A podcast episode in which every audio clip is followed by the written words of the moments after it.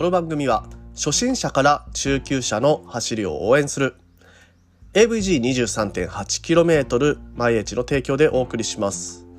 ということで、えー本日も毎朝10分走りに聞くラジオを始めてまいります。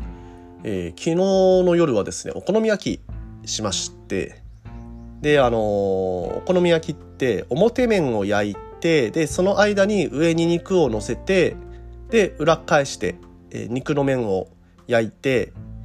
で、まあ、あの肉の面がね、あの、肉がパリッパリになるぐらいまで焼いて、で、えーまあ、ソースをかけて、マヨネーズをかけて、で、食べるじゃないですか。で、その食べる時にね、この肉のサクサクとした食感と、えーソースの風味だとかね、えーまあ、そういうのを楽しんで食べるものだと思うんですけれどもふと思ったんですけどね私ね肉が結構好きなんですよ。でお好み焼き食べてる時ってそのサクサクパリパリになった肉を食べる食べるまあその食感がね良くて、まあ、肉の風味もこうお好み焼きの中に入ってて美味しいなとは思うんですけれどもなんかね肉を食べてる感が全然ないんですよね。うん、なので えーとまあ、余った豚をですねちょっと焼いてお好み焼きの横にあの豚を置いて豚を食べながら お好み焼きを。豚を置かずにお好み焼きを食べるみたいなね、えーそういういやそもそもねお好み焼きにももう豚入ってんすよ。豚がねちゃんとあの下に引かれて、ね、パリパリになった豚なんですけどね、うん、なんかちょっとね腑に落ちないなという気分になってきまして。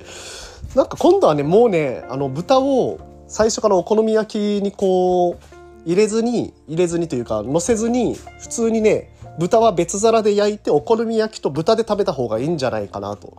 うん、いうふうに、えー思った昨日でした。何の話や まあね栄養的にどうなのかとかね、えーそこら辺も合わせてねまだ考えてないんでそこら辺もなんか、えー調べてみたいなという、え気になった昨日でした。まあなんなんだかんだねいろいろ、えー調べて新しい知識をつけていくと、えー別のものにつながるかもしれないという、えーまあそういうね、えー知識の増やし方を今知ってますのでまあ毎朝10分走りに聞くラジオをずっとやってるとそういうね何でもないことを調べたいなというような気になってきて、えー人生が豊かになっていくのかなと思って、えー毎日続けております。ということで、えー今日もね、えー自転車のことについてちょっと調べてみましたので、えー聞いてみてください。それでは本編いきましょう。Check it out! はい。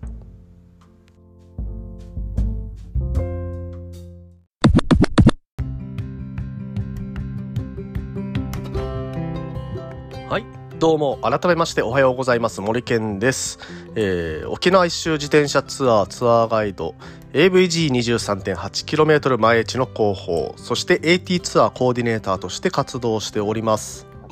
えーとですね、今日はですね、ちょっとロードバイク、ね、今、あの、不足してますよね。ロードバイクが店頭になら、店頭から在庫がなくなっているという。まあ、その状況から、まあ、今後ね、ロードバイクってどういう風に、ロードバイクの趣味も合わせてね、どういう風になっていくのかなということを、ちょっと考えてみましたので、えー皆さんにね、お話ししていきたいと思っています。まあね、あの、試験もだいぶ入ってきますので、まあ、参考程度に聞いていただければと思いますが、今ですね、ロードバイクの在庫が店頭からなくなっていても、自転車屋さんも売るものないからどうしようかなっっていう状態。うん。で、まあ、あの、自転車をこれから始めたい人も、始めたいけど、あの、欲しい自転車が全然ないと。ね。で、自転車持ってる人もパーツねえよ、みたいな。ね、そういう話をよく聞くかと思います。じゃあなんでそうなったのかとか、そこら辺の理由も含めて、ちょっと、えー解説していきたいと思っています。で、まあ、ロードバイク、ね、今、あの、不足してますけれども、まあ、パーツが全然手に入らないという状況が世界各国、えー続いております。じゃあこれなんでなんだろうと。うん。まあ、ここら辺まではね、あの皆さんご存知だと思いますが、コロナウイルスですね、原因は。コロナウイルスになって、えーこのコロナウイルスになったことによって、2つね、自転車があの手に入りにくくなった要因っていうのが出てきます。まず1つ目はですね、自転車ブームの到来ですね。えー、コロナの蔓延に、えよって、まあ、あのみんなでねその通勤を電車から自転車に切り替えようとか、はい、で、まあ、あのアウトドアでのスポーツ始めようという流れになりまして、まあ、あとはですね SDGs ね、これもあの一つの要因になってますね。SDGs あの持続可能な、ね、あの産業、まあ、持続可能な行動を取りましょうと。今後もね自然にダメージの少ない、まあ、その流れもあって自転車ブームっていうのがさまざまな要因を伴って えー、今到来しているところでございます。一方で、はい、コロナウイルスの影響によってえー、海外ですね、あの日本ではあのパーツは作ってなくてですね、海外で、えー、パーツを基本作ってますね。海外の工場とか、ね、そこが封鎖、単純に封鎖、コロナウイルスの影響で封鎖されたり、あとはですね、新しい安全プロセスですね。例えばその工場に入るときには検温をしないといけないですよとか、工場にあの同時に入る人数は何人までにしましょうとか、そういったね、安全プロセスの新たな導入によって、まあ、以前のように、えー、パーツを増産できない。ね。で、これまであったそのパーツの生産方法で結構ね、そのトヨタのジャストインタイム方式っていう、えー、製造プロセスがあるんですけど、それを取り入れている工場とかもあったりして、で、その、まあ、あの、その必要になった個数だけ新たにそのパーツを製造するっていうような方式なんですけれども、まあ、それを取り入れていた工場も結構あるというふうに、え、聞いてまして、まあ、そういった工場はすぐにね在庫不足パーツが在庫不足になってしまったというふうに、え、聞きました。まあそれも合わせて、まあ、以前のように増産できないから ね、なかなかパーツが、えー、出回りづらい状況になっていると。はい。で、それに合わせてですね、この増産できない理由っていうのは、えー、もう一つありまして、海上の貿易が停滞、あの、海の上でのね、海の上での貿易っていうのが、なかなか、あの、動かない状態になっています。この理由はですね、例えば原料を港に持っていったとして、で、えー、まあ、港から、あの、輸入してくるとして、まあ、同じことですね。その港での受け入れ体制が作れない、えー、っとですね、まあその港に着いたら、まあ、コンテナを下ろすじゃないですか。で、コンテナを下ろして、で、そのコンテナから荷物をね、あの、運んで、で、あの、運搬するトラックに積んでとか、まあそういうのがね、単純にこう思い浮かぶと思うんですけど、まずはね、そのコンテナを下ろす従業員がいないと。はい。もうそこでね、あのー、まあヨーロッパとかの港では、あのー、コンテナ船が渋滞状態に今なっていると。はい、いう、まあ、コンテナ船がというかね、下ろしたところでその先、えー、その先輸送ができないと。そういうような状況がヨーロッパ等ではあの多発していたということで、まああのね、いざね、従業員を雇おうとしてももう、外に出たくないし、従業員の人たち。うん。だからまあ、そもそも下ろせない。うん。で、高い値段で雇おうとしても、まあ、その、そもそも出たくないっていう 状態だったので、本当にね、その輸送が停滞していたというのがコロナの初期から、まあね、えー、今までにかけての流れでした。まあこれからね、ちょっと緩和していくかもしれませんが、えー、その影響はまだまだ続くでしょうというところです。で、それに加えて原油の交付。で、えー、あとはですね、さっき言ったそのコンテナが停滞してたっていうのが中国からヨーロッパに送ってたコンテナが帰ってこなくなっちゃなっちゃってるみたいなんですね。で、世界的にコンテナ不足に今陥ってるという状態。まあそれもあって単純に輸送ができない、輸送ができないと、そのパーツを作るための材料が手に入ってこない。そういったこともあってパーツ不足っていうのが深刻化していっています。で、さっきの話に戻りますね。で、自転車の需要が増えたことによって、まあ、店頭の自転車不足、そして、えー、パーツ不足、ね。これがね、店頭の自転車不足に、えー、拍車をかけてますと。で、その自転車の、あ店頭の自転車不足が、えー、もたらす影響として、まあ、自転車価格の高騰で自転車を自由に選べない。で、趣味で自転車に乗る人が、まあ、減少するだろうと。で、欲しい自転車の在庫があったら、まあ、えー、店頭にね、もし自転車、欲しい自転車があったら即買いすべきだと、はい、いうような話も出ていますので、まあ今ね、店頭に自転車、自分が欲しい目当ての自転車があった場合はこれは奇跡だと思って、買うのがおすすめですという、えー、話もよく聞きますね。はい。で、自転車、ね、あの、高騰によって、まあ、何が起こっていくかというと、えー、っとですね、趣味でまあ自転車に乗る人口が少なくなっていくと思うんですよね。あのー、そもそも今あの欲しい自転車を選べないもうちょっとでも欲しいと思ったら自転車があればそれはねあの即買いすべきってさっき言ったようにもう在庫がないので、えー、自転車に乗りたいって趣味で始めたいって思って自転車屋さんに行ってこの欲しい自転車いつぐらいに乗れますかって聞いたら平気でね1年後とか2年後とか、ね、1年間もね趣味を始めないままその趣味趣味を始められないままその趣味を継続できるかっていうとね 無理ですよね。もう別のことやろうってなりますよね。うん。体を動かしたいとかダイエットしたいとかそういう理由で自転車を始めたいっていう風に入っていくとまあ自転車に乗れないんだったら別の趣味でねその体を動かすことを始めようと、はい、そういう風に当然なっていくかと思います。で趣味で自転車に乗る人口が減っていくとどうなるかというと自転車のブームが去りますね。はい、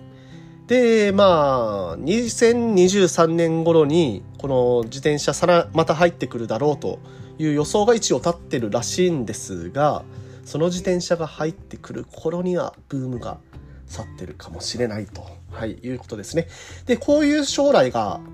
あのまあ私が今ちょっと考えただけでも見えてきてますので当然ねそのパーツを作ったりとかする、えー、大きな企業さんはそこら辺までも見越してるはずですので、ね、この一時的なブームの需要に対する施設の増強っていうのはちょっとリスクが高いんじゃないかなっていうのを当然思ってるはずです。でもね、あのシマノの、えー、パーツ工場はまたあの海外に新しいものを作るっていう話もあったりもしますので、まあ、ある程度のね、リスクを取りながら、えーまあ、そこもいざ、えー、ブームが去ったら締められる状態っていうのを考えてるのかもしれませんが、まあね、そういった状況でなかなかパーツを一気に増産できる、ようにはならないんじゃないかなとは思ってます。はい、でパーツ不足が今もたらしている問題とその将来についてっていうのにもちょっと話していきますとパーツ不足ですねまあ発注しても生産のめどが立たないというパーツがほとんどだと思います。えー、まあね知り合いのパーツを扱える人に聞いてもそうですしで本当にねあの製造工場に問い合わせでももう今目処が立たないと、まあ、そもそも原料が入ってこないというさっきの話から、ね、原料がないと作れないですからね。はい、で、えー、まあすでにね自転車を持ってる人もちょっとこれは深刻な問題になってましてサードパーティー品でしかパーツがないと。うん、でそのサードパーティー品もなかなかそのぴったりこの自転車に合うっていうものではない可能性が高いと。はい、結構ね自転車ってそのパーツの精度が重要で、まあ、シンプルな構造なんですけれども微妙に合わないと本当に他の部分を悪くしたりとか、えー、そういったことがあるのでなかなかね、えー、サードパーティー品では対応できないということも、えー、多いです。まあ、不良品がねサードパーティー品だと多いで、まあ、苦情がね、いっぱい出るかと思います。はい。で、その苦情を受けて、もしかしたらね、もしかしたら今後将来ね、サードパーティー品でも質のいいものが出てくるかもしれないと。で、そういうサードパーティーメーカーが出てくると、えー、ね、値段も、あの、普通の値段でパーツが買えたりとかして、で、まあ、あの、純正メーカー品以外のサードパーティーメーカーっていうのももしかしたらね、今後出てくるかもしれないなとは思いますが、それがねそもそも、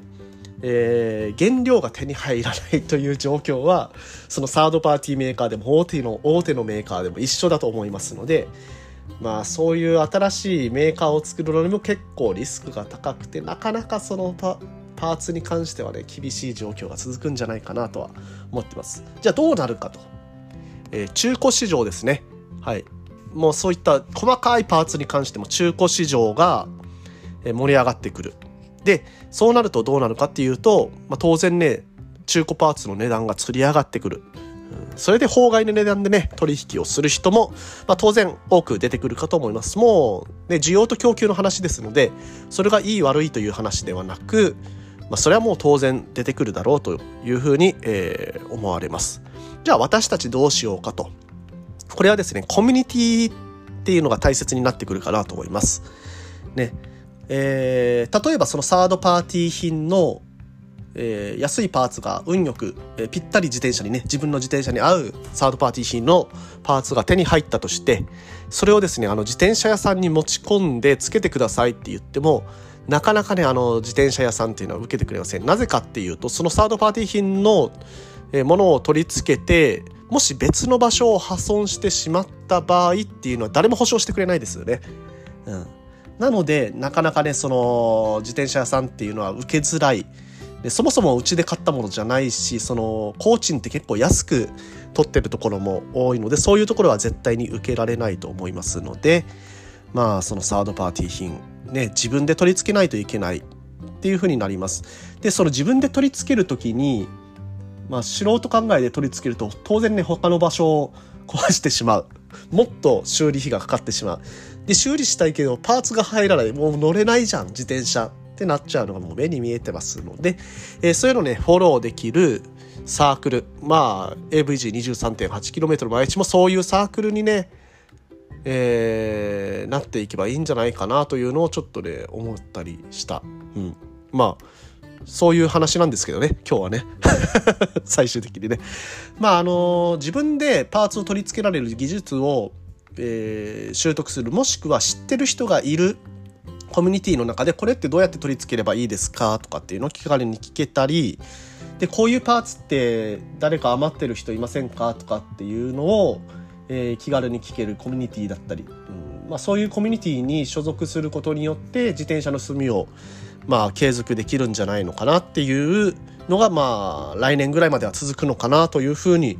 思っています。まあ、こういう、えー、ある意味ですねそのコミュニティの内部のその力っていうのを増強するチャンスでもあるしまあそのためにねサークルを作るのかっていうと